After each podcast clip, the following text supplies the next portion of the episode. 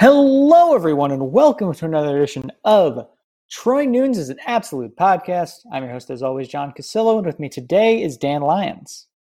Hello, everyone. Happy homecoming week. Happy uh, dramatically reset expectations week, maybe for some of you. Um, happy Maryland week. Uh, not Maryland. Oh, God. Clemson week. It's uh, never been Happy Maryland week. The Happy Maryland week is not, we're not having a Happy Maryland week uh, for a long time. Um, yeah, lots of things. This is the the the one we've all had circled in our calendar for a long time.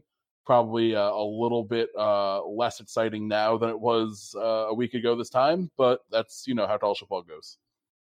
Yeah, agreed. Um, this was this was an odd weekend. Definitely put a damper on the rest of my college football watching for the day. Uh, hadn't felt like that I mean, even like the Notre Dame game last year, it was fine because we were just like kind of playing with house money already. Uh, this year, obviously, like getting blown out like that in week two is not what you sign up for ever, but especially this year when you're ranked. Uh, I think there was there there were a lot of things that we could point to as the reasons. So, I for those that listened to the uh, ATC podcast episode uh, from earlier this week, uh, where I talked to Lauren Brownlow a little bit about it, we'll try not to rehash those things. Obviously, we didn't get into like the nuts and bolts of it. So here is where we can more do a little bit of that. Uh, Dan, I think for me, the, the, the big the big reasons why things failed, um, the fact that our linebackers were kind of as inexperienced and not ready to kind of stop the run or or not fall for play action fakes as we thought. Uh, the fact that our offensive line uh, was a lot less up for the challenge of a P5 uh, defensive front than we thought, despite the fact that Maryland didn't seem like much of a uh, a big deal there going in. Um, and the fact that this offense isn't up to speed. And some of that is offensive line related, some of it's DeVito related, but we're not playing at a speed that we, we, we absolutely need to um, in order to succeed uh, with the Babers offense. And I think those three things, at least from the start, uh, for me, seem like the biggest issues, but I'm sure that you could probably list out some more if needed. Yeah, I think you you really uh, hit the nail on the head with most of that. The like basically most of the issues we saw with Liberty um, just got uh, compounded by playing a team which we said last week had like pretty legit talent. Like they've had plenty of issues. Um, they've had you know a very up and down coaching over the last however many years, basically since Ralph Friedgen was there. Um, but they've they've had talent. They've been compiling it pretty well throughout a number of coaches um, especially Durkin, and now Locksley's doing a very nice job there. Um, it looked like we were woefully prepared to just defend a uh, team that ran heavy RPO and play action, and a lot of the stuff that you you know we knew Maryland was going to run. Um, if you watched uh, what Mike Locksley did at Alabama with Tua Tagovailoa, like it's a very it's I'm not gonna say it's a similar offense. It doesn't have that kind of explosion, but like you you know the schemes, and we we weren't we shouldn't have been surprised by the things they threw at us. Um, you could say that about like Liberty, and I know that was more on the defensive side, but um, you know, it, it, nothing shocked me in terms of what we saw coming from Maryland. Right. Um, but the offensive line, I think, is is continuing to be a huge issue. Uh, defensively, um, I think you just kind of have to hope this was like a one game like Georgia Tech 2013 thing. Um, even though that you know the, diff- the the situation there is a lot different considering like the steam they ran then um, versus like uh, an all year thing, which is crazy to think because last week we were all very excited about a shutout against an albeit overmatched Liberty team, but still like shutting out any you know reasonable FBS program is is pretty impressive. Um, so hopefully we were just for whatever reason ill prepared to defend this kind of attack, but it's not going to get much easier. There's plenty of that kind of attack coming before us. Um, obviously, the opponent we have this week is much much better than Maryland. Um, but I think it was also difficult because they're like a regional, not rival, but like a team we recruit against a lot. It's a team you know you you want to think we stack up against, um, and one that came into the season with so many questions. And maybe Maryland's really really good. Like I think there's a possibility of that, but I would be I'd still be kind of surprised if by year's end they're like some ranked juggernaut in the Big Ten East. It just seems like very unlikely in a coach's first year. Um, maybe it's the case, but uh, I, I don't know that any of us are saying like they're gonna chalk it up to like, oh yeah, Maryland's actually a top 15 team, just no one knew it. So um, yeah, I think that's probably the most disappointing part. It's not like if we had done waxed by Clemson this week, 63 to 20 after going 2 and 0.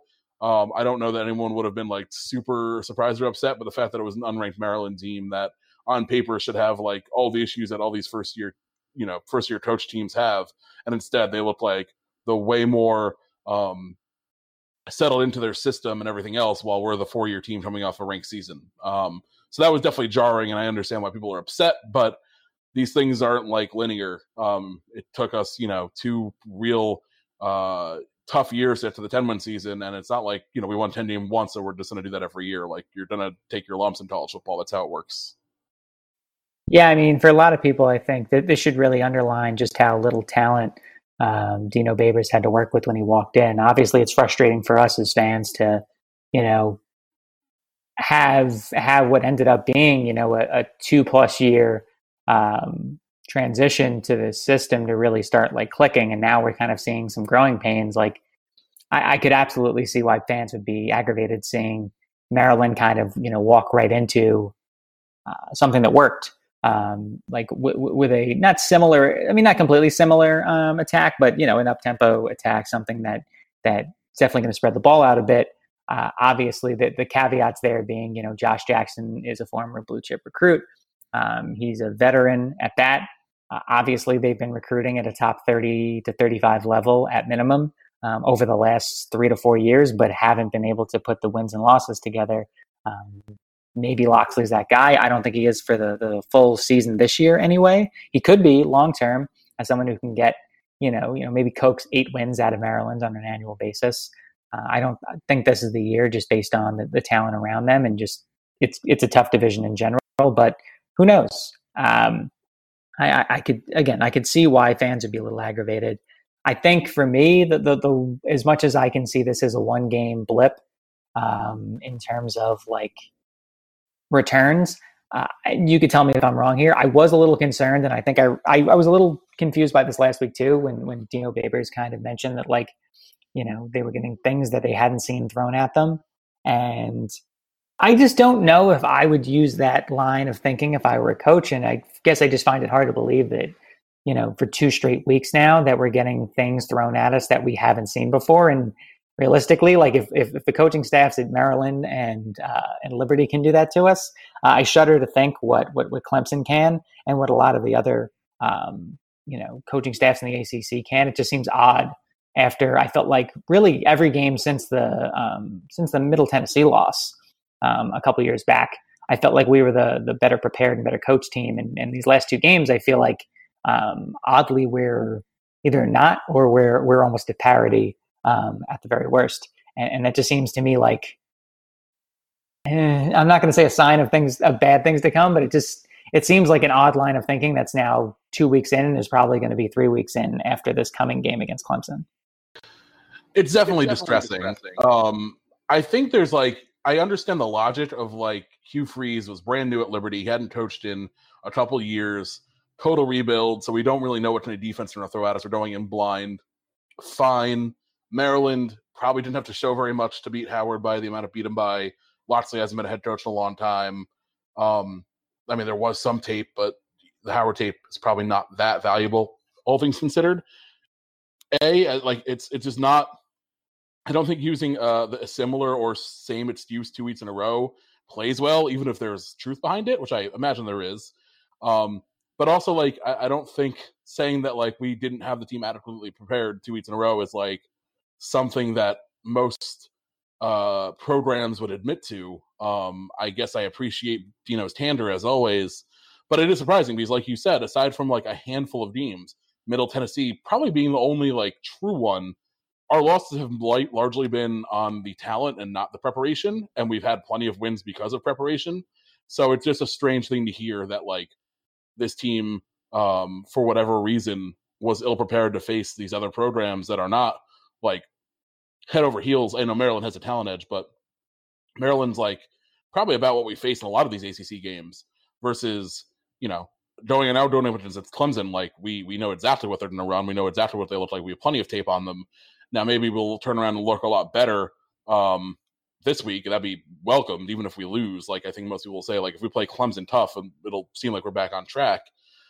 But like I'm not super encouraged uh, heading into that game because I, I I think ultimately like it's just it's just it's just a weird thing to hear two weeks in a row. I get one off and I get like trying to be honest, but Um, I don't know that there's like a, a valid thing to bring up, um, especially in a demon it's like a P5 opponent who you should be aware of at least some of the things that they're doing. Um, I, again, I wasn't very surprised by what the Maryland offense looked like. It's it's what Locksley runs now. So yeah, it wasn't great. Um, I'm hoping that like honestly, maybe the familiarity of Clemson, even with how good they are, will help. But I certainly uh, wouldn't bank on us like all of a sudden, you know, having another one of these really great performances against them because this week was really uh, disheartening and Clemson's really, really good.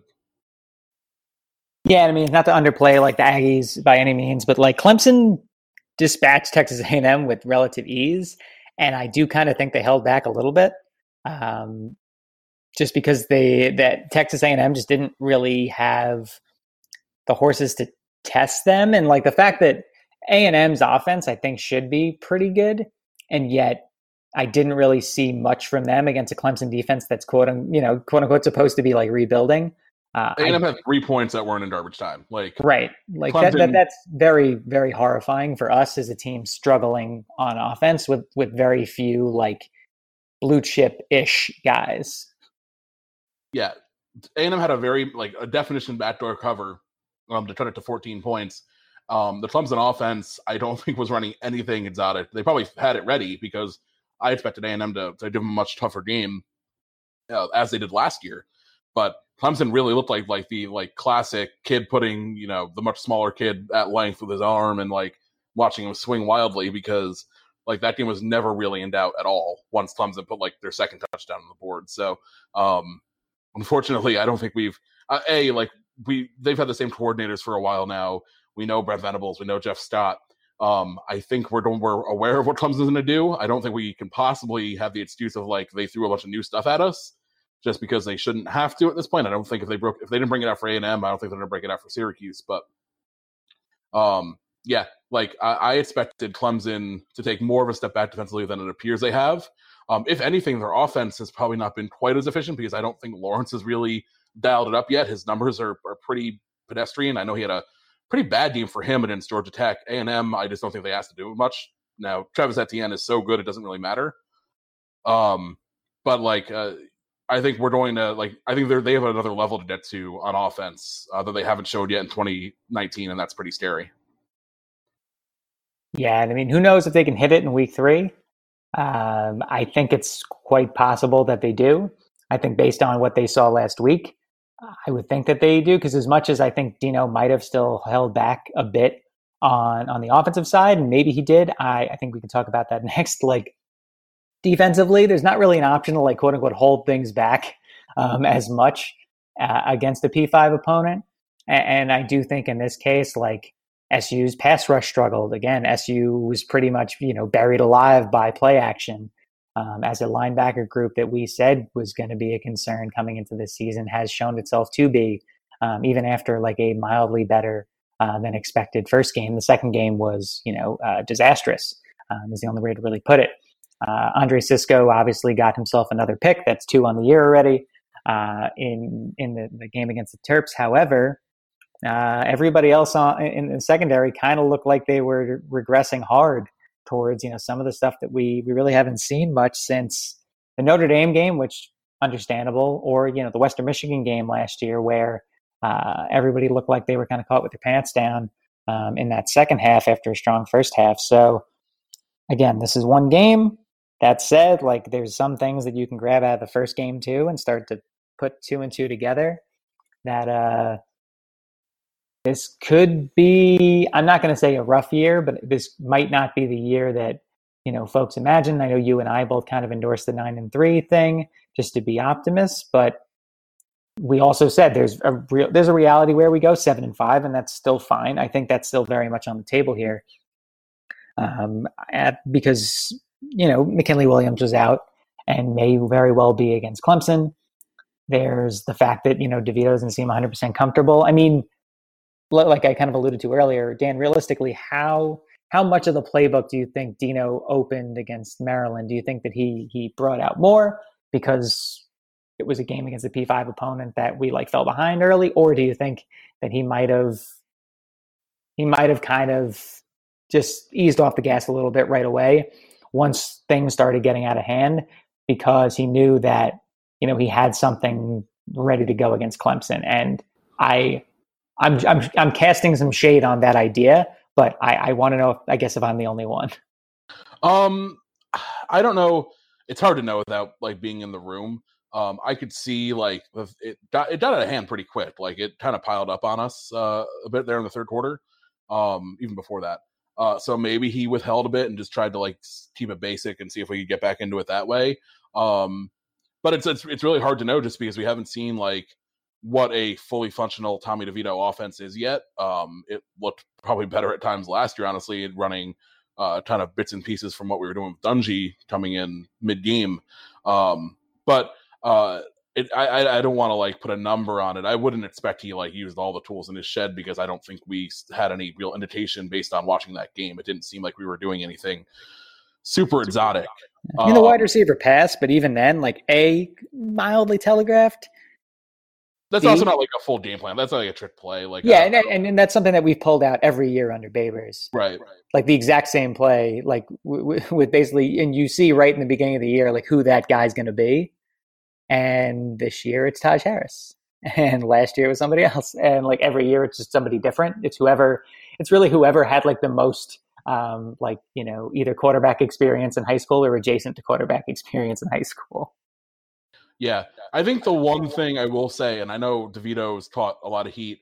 Um, he made a lot of like he made some plenty of mistakes since Maryland, as did anyone. I did think he took a, a step forward, as Dino said. I, I thought I thought, especially like even when it got kind of out of hand, and maybe that eased him a little bit for one reason or another.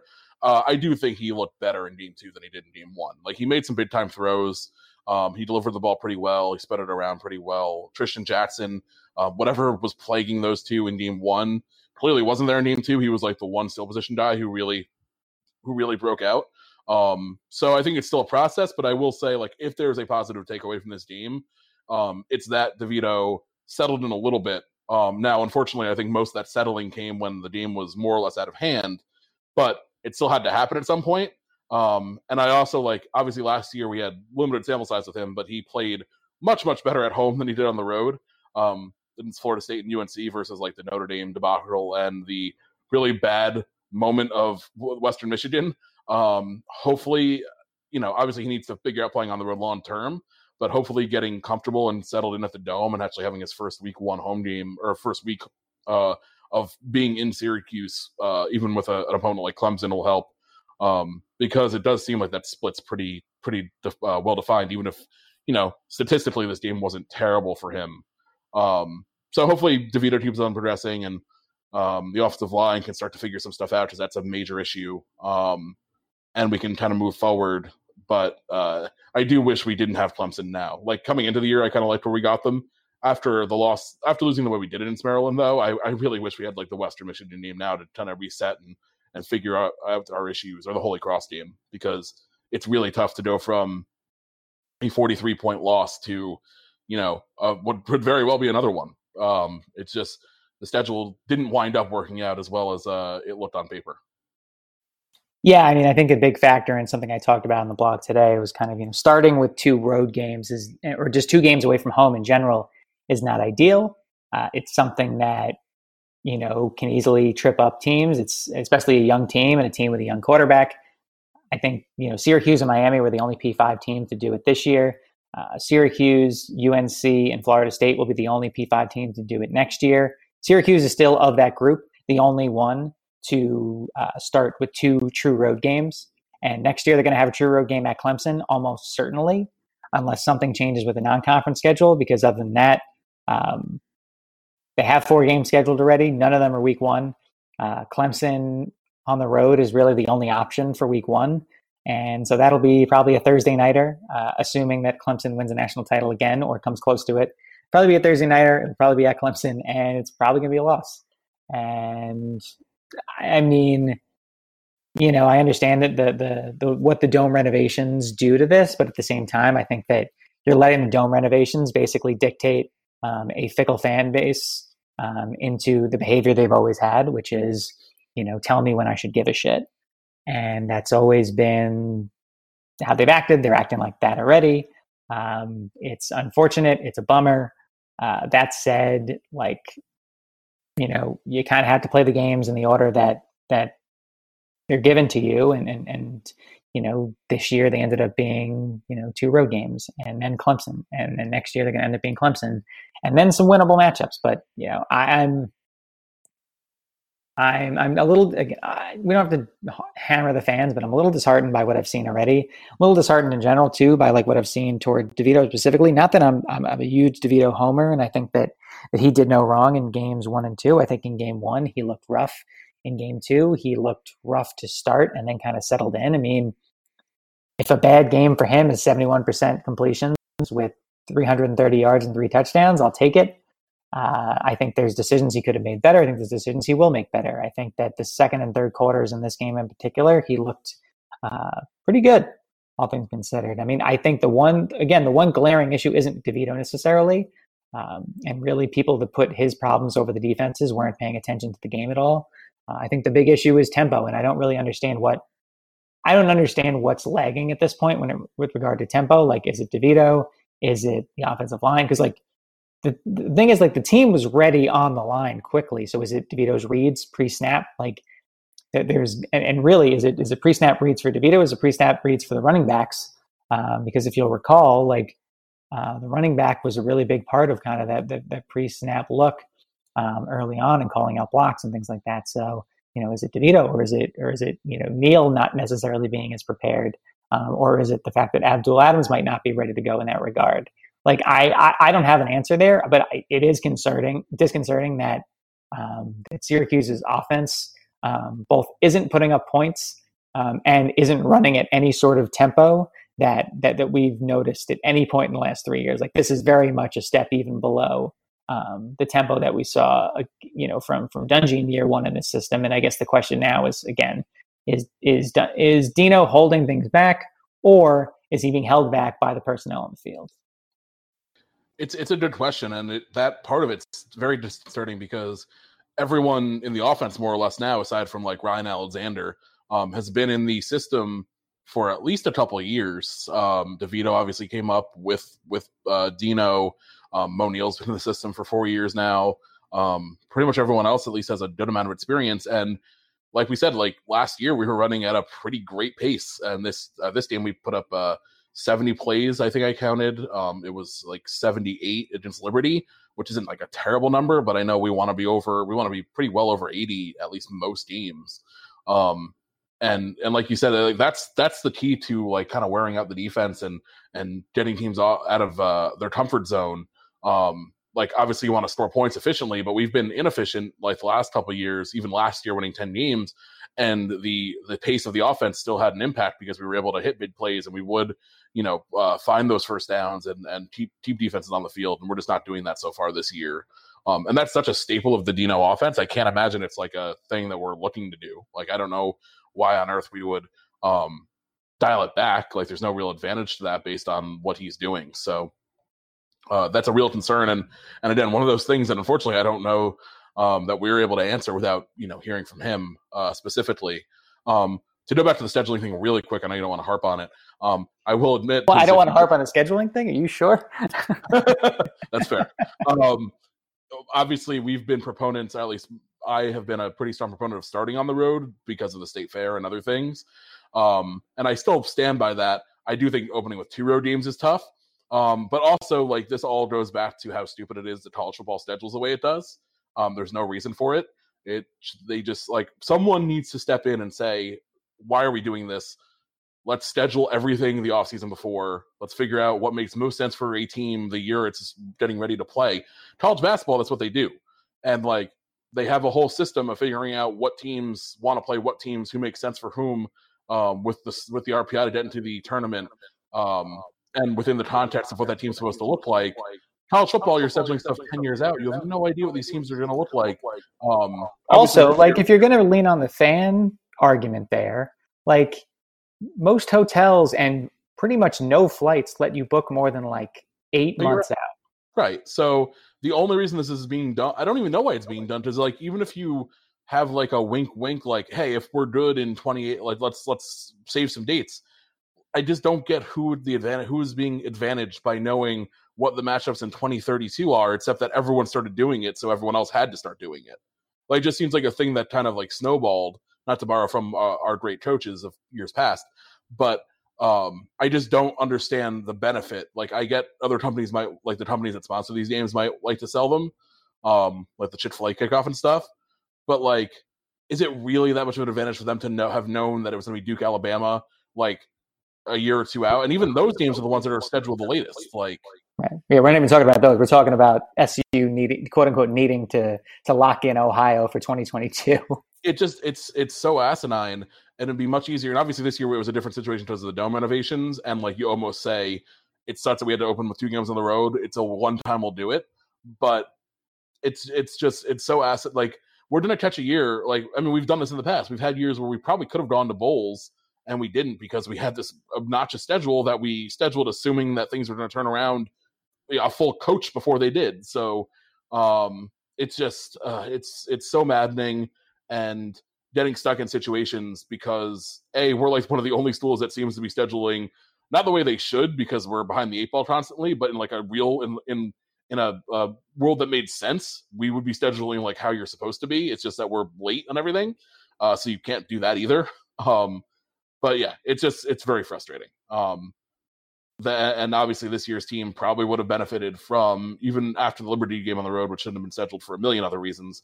Um, if we were to come home and we were playing Western Michigan this week, or even if we were playing Maryland at home this week, I think it would have been a much different uh, experience than what we had.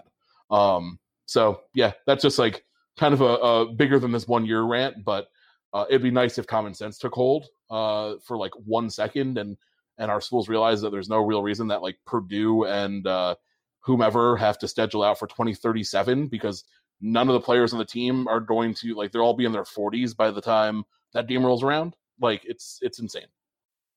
Yeah, I'll never really understand it personally, uh, and again, I, I I have spilled thousands and thousands of words on this one already, so I won't rehash necessarily any more than we already have, but yeah, it, anything we can do to avoid this again. I know we can't for next year. Uh, let's just let's let's keep this in mind when at the end of the season, like things don't necessarily go as we want. If that happens, and you know maybe you can point to this as part of it. Maybe not the only reason, but it's certainly part.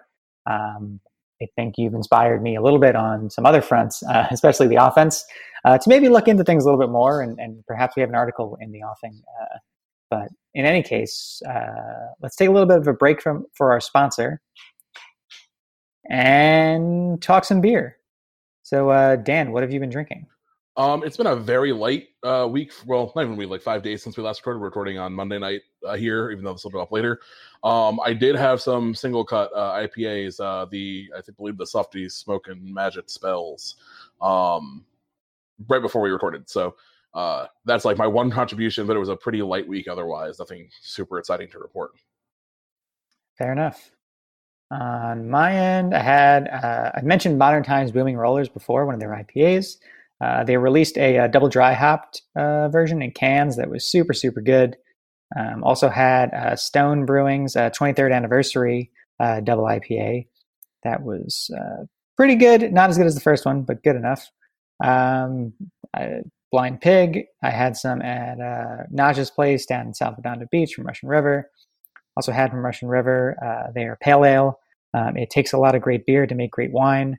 And finally, uh, after years of wanting this one, they're a Happy Hops IPA, which I think is actually at this point, like I would, might sound like blasphemy to some people, but I would take this one actually over Blind Pig, maybe even Pliny too at this point. Seems like heresy, but uh, absolutely delicious, really fresh, crisp uh, West Coast IPA. Uh, Russian River's up their production of late and bottling abilities, so uh, we're getting a hell of a lot of their stuff um, in stores. It doesn't last very long, but it is there, um, so I try to pick it up whenever possible. Also had uh, a bottle I had sitting around from last year of uh, Bottle Logic's Dark Star November Barrel Aged Imperial Stout and also had from um, Beachwood they're uh, Defenders of the Hops um, IPA that was pretty good. So good variation of things. Um, a lot of those were on Saturday after the game because uh, the good and oh, bad. Really? yeah, it's the, the, the good and bad of everything was uh, it was wrapped by about twelve ish my time. I had some plans to go drink anyway, So uh, definitely made the most of it.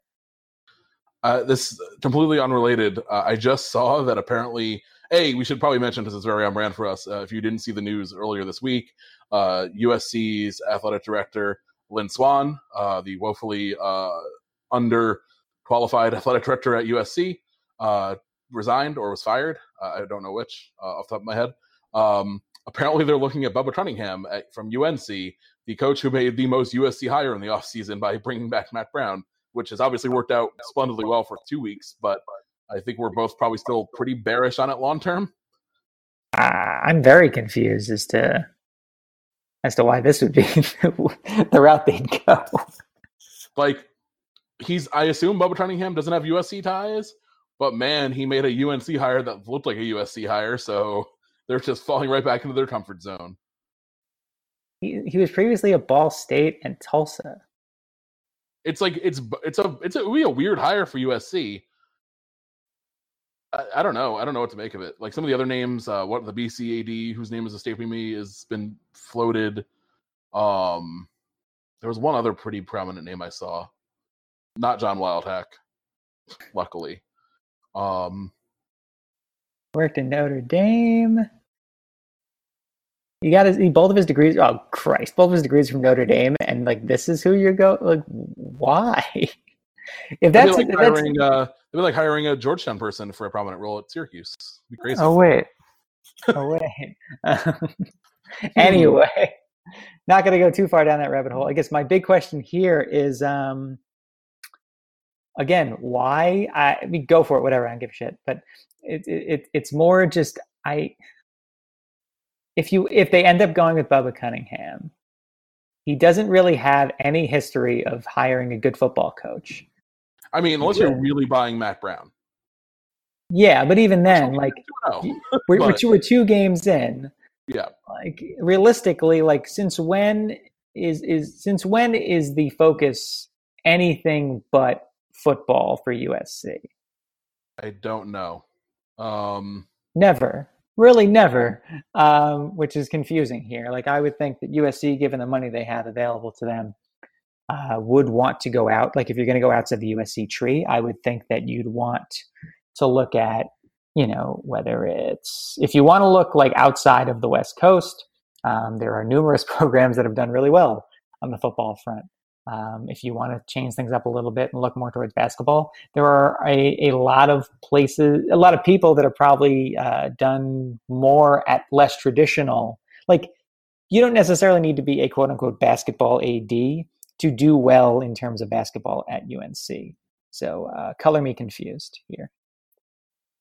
Yeah, I will say, even with a, a again, a surprising 2 0 start for Clay Helton, um, and by surprising, I guess the Stanford one's like legitimately good, and the and the the young quarterback stood, um, who stepped in uh, due to injury. Um, the rest of the game they should have lost. um, I would say this looks really really bad uh, for Clay Helton. No matter unless he go unless he wins like ten games. I mean, I, I think I think with without JT Daniels, I think if he wins eight, there's a shot. I think eight, and if he falls just short of a Pac-12 title, then maybe he can bank on um, Look hey, yeah, yeah. Look what we did without JT Daniels. Um, at the same time, I think that USC would probably love an excuse to to fire uh, Clay Helton, and now without the guy that hired him um, like, in the door, hired to make football. Like when you're an AD at USC, you're being hired to make a football hire. That's like what happens. Now, obviously, uh, assuming Swann didn't like abruptly step down, like I'm assuming people knew this was going to happen uh, in the higher up, you know, the higher ups there. Um, I'm looking at who uh, who some websites are saying. Not a ton of like super sexy names. Uh, Jamie Pollard from Iowa State, who's actually done a really nice job. Wazoo's Pat Chun, who has done uh, uh, some interesting things. I think he was at FAU when they hired Lane Kiffin, so that'd be fun. Um, yeah, uh, the the the biggest like through uh, you know line through to uh, what people who are listening to this are interested in is obviously we are always concerned that Dino is going to leave for a USC type job, um, and the athletic director that is hired to replace Swann will probably have a you know the name there will probably have a giant impact on like whether or not we think that's a legitimate possibility or not. As is what happens this season. Not that I think like if if, if Syracuse sits and sits, I don't think Dino's name um, t- so suddenly like evaporates from other people's lists. I think uh, in college coaching, I think we have gotten a little bit uh, better with context um, as of you know the last couple years, but uh, yeah, it's always gonna be it's gonna be a concern as long as Dino's here. So yeah, I, I would definitely agree there. There's going to be a concern. I think a lot of people will still say, you know, like think about what it takes to win 10 games at Syracuse also like there's just the fact that like Dino's going to start looking around the fan base and going, oh, okay, like so so if a ten win season and then followed by like a six or seven win season doesn't get me um, all the benefit of the doubt, then you know what's really any different here than any other job where I can get paid more and, and have access to more resources and success. So we'll we'll see here. I, am not going to uh, speculate anything at this point, but um, yeah, USC is still a job to watch, really, unless they they unless they really go on a tear. I think you know they have that stretch in here very soon where they face like Utah, Notre Dame, and Washington in consecutive games. So that's that's gonna make or break Helton. He might not need to win like multiple, but he I think he probably needs to win one of those games. Yeah, like if they want to win the Pac-12 South, I think you need to win at least one of the Pac-12 games in that three-game stretch. Yeah. So like winning Notre Dame would go a long way because they've really struggled against Notre Dame, like which was not the case for a long time. But um, yeah, I, I think the Slovis situation, the quarterback situation, changes the things a bit. But ultimately, when there's a new AD in town, they want to hire someone themselves. Um, they want to put their mark on the program, and unless Helton looks like he's completely turned it around and he's like the guy, which has not been the case at this point, um, even with a couple like you know, a couple really good seasons to start um, he's really going to be walking on, on eggshells no matter what. So, um, yeah, just just just get everyone nice and concerned throughout the rest of the season. I, I hope we, I really hope our fan base settles into a lovely mix of really angry because the season wasn't, you know, we're not going to the Orange Bowl in all likelihood, but also very concerned Dino's leaving, even though you don't think Dino's doing a good job all of a sudden. like this, that's that's really, I think that's the the perfect place for our fan base. Yeah, where Dino, why is Tommy DeVito not winning the Heisman? Why does he look mediocre through two weeks? But also, you can never leave. Yeah, we're, we're definitely a weird group. Um, I don't want to belabor this conversation anymore because there's probably going to be plenty more discussion of it um, going forward. Uh, looking specifically at Clemson, Dan, um, you know, like we kind of discussed earlier, like they did enough to win here. They're kind of getting to like that Alabama territory of like, yeah, sure, whatever. Like we'll just got you around for a while. We'll do what we need to do. Like, I mean, it was zero zero after a quarter, but then they went up 17 to three and then never really had to look back. Like, A&M isn't necessarily like they're, they're recruiting pretty well still, uh, have been for a while. Like, they're not necessarily that that far away from Clemson in terms of talent. Like Clemson's only recently turned the corner into like that top five ish, um, top five to seven um, like recruiting territory, but really it's just, it's the coaching. The coaching's been the difference um, this whole time, and like uh, you know, Dabo's done a really nice job. Obviously, like he'll get flummoxed once a year. Um, that's been Pitt. That's been like Syracuse at times, and last year it was twice because uh, otherwise, like Clemson didn't really get flummoxed. Clemson actually outcoached Nick Saban by a considerable amount, um, and has um, quite a few times of late. So, like, Clemson will almost always have the coaching advantage.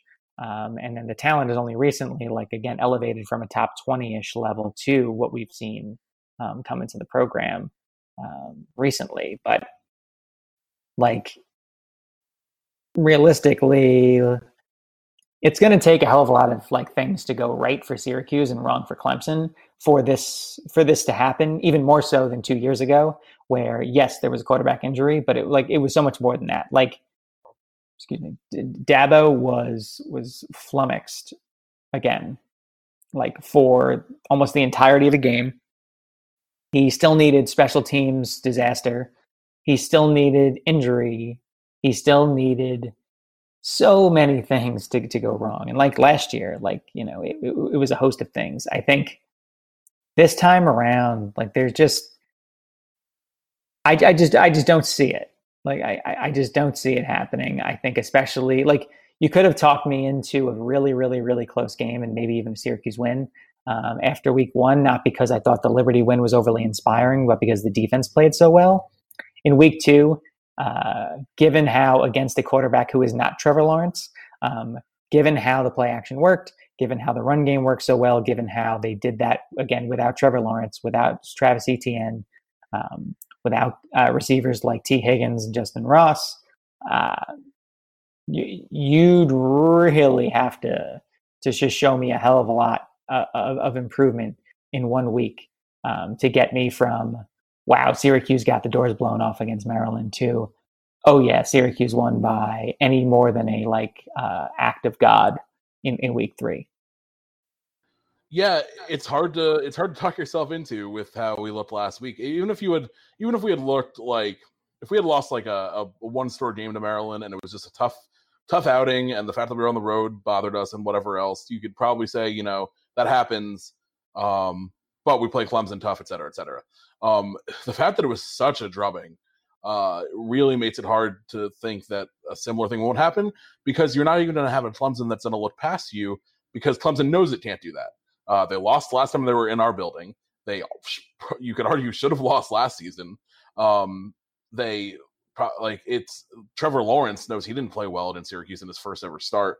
Like I can't imagine that Dabo and company won't have this team up for this game even after the Maryland one because they've seen it on the field and they saw you know a very overmatched on paper Syracuse team beat them just two years ago and take them to the wire last season. So um, I think this is going to be the hardest uh, the hardest spot I think in these Clemson games in recent memory. I, I would absolutely agree. Like there's they're just it's not that the talent gap is larger this year, but there's there, there there's no Dungey factor. Um, the defensive front showed again last week, just especially if they don't have McKinley Williams again, just how how much they can get manhandled by a P5 offensive line. And if you get manhandled by Maryland's offensive line, you can absolutely get manhandled by by Clemson's. Uh, again, the, the, the Dungey factor has been so big for the last couple of years. Um, yes, things were kind of looking bad um, a few years ago when we lost by a ton and um, Dungey got injured, but he got injured at the end of the first quarter. Things were already kind of rolling downhill. It just wasn't in the cards that day. Um, uh, unless DeVito turned into a very not turns into a very different quarterback, but shows that he can be a very different quarterback against P5 competition and shows that he can run this offense um, at a tempo that's going to keep uh, Clemson off balance.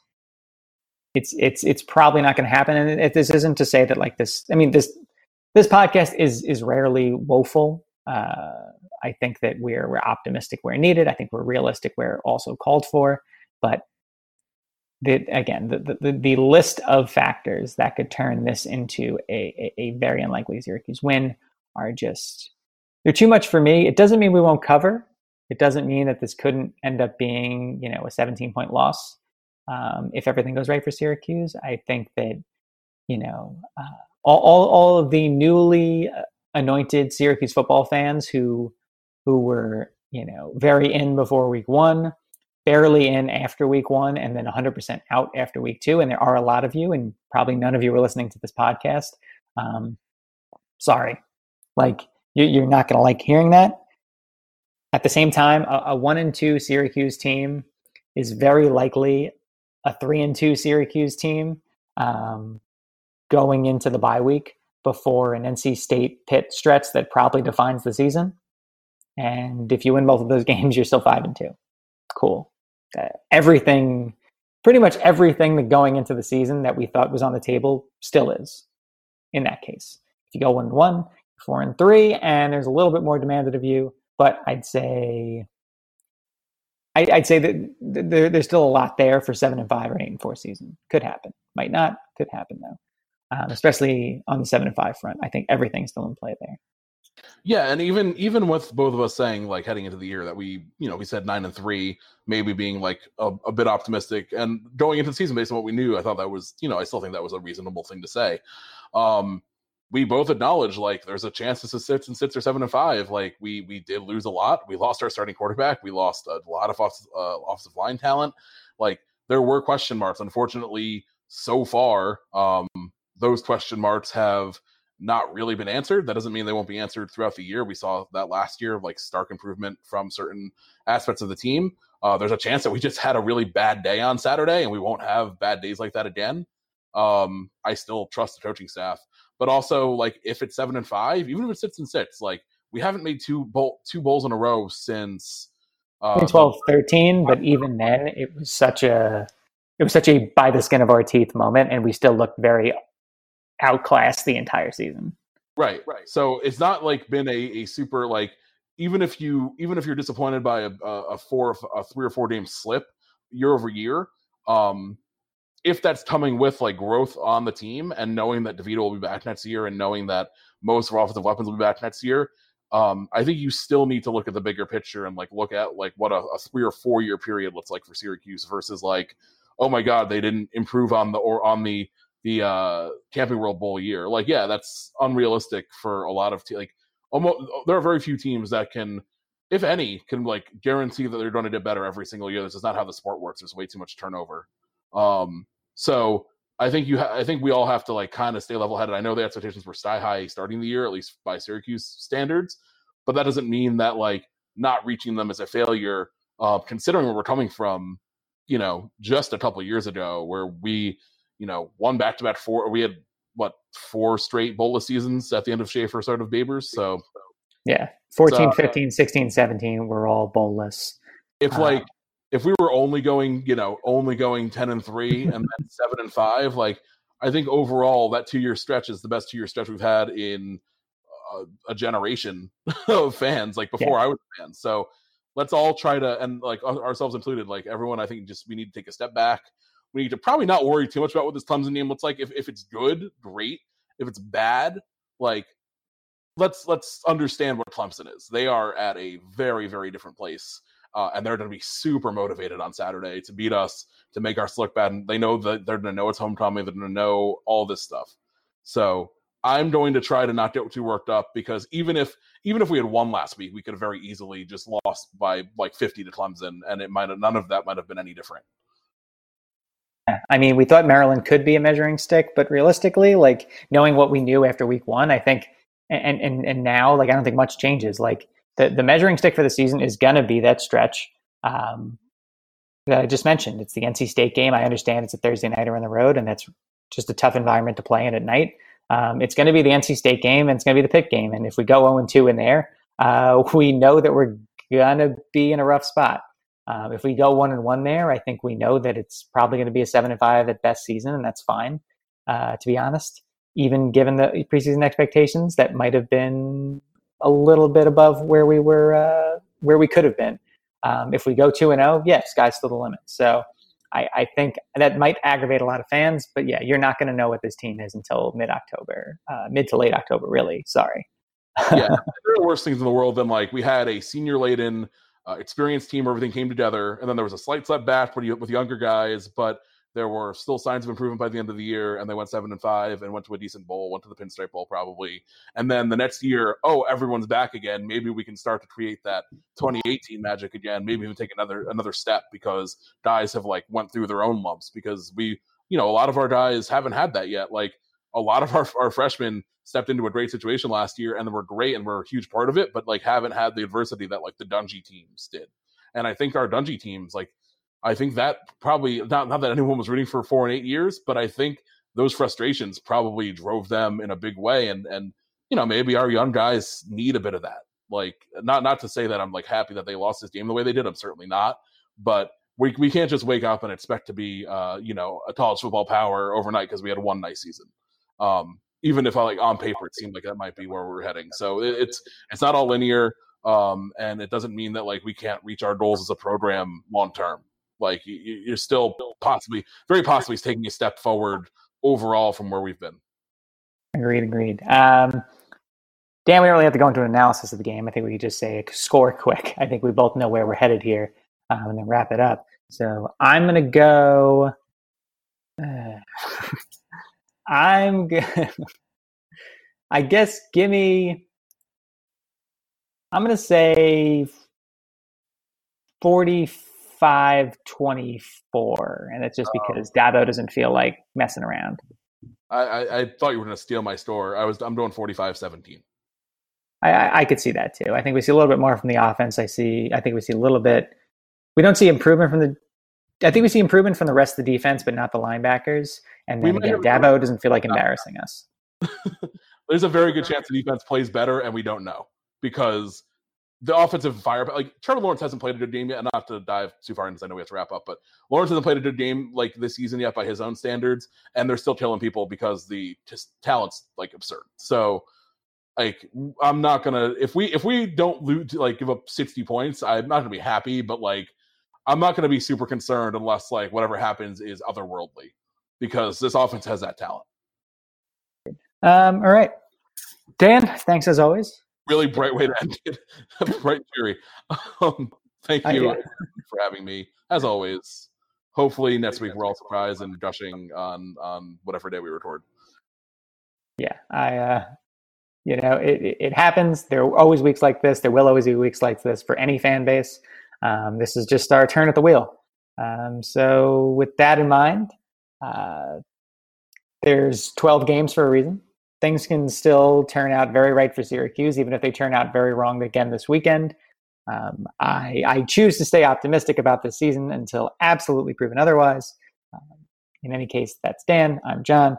Thank you, everybody, for listening to Troy Nunes and Absolute Podcast. You can rate, review, subscribe on iTunes, on Blog Talk. Well, sorry, not Blog Talk anymore.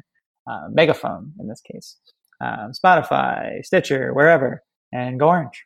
Go orange.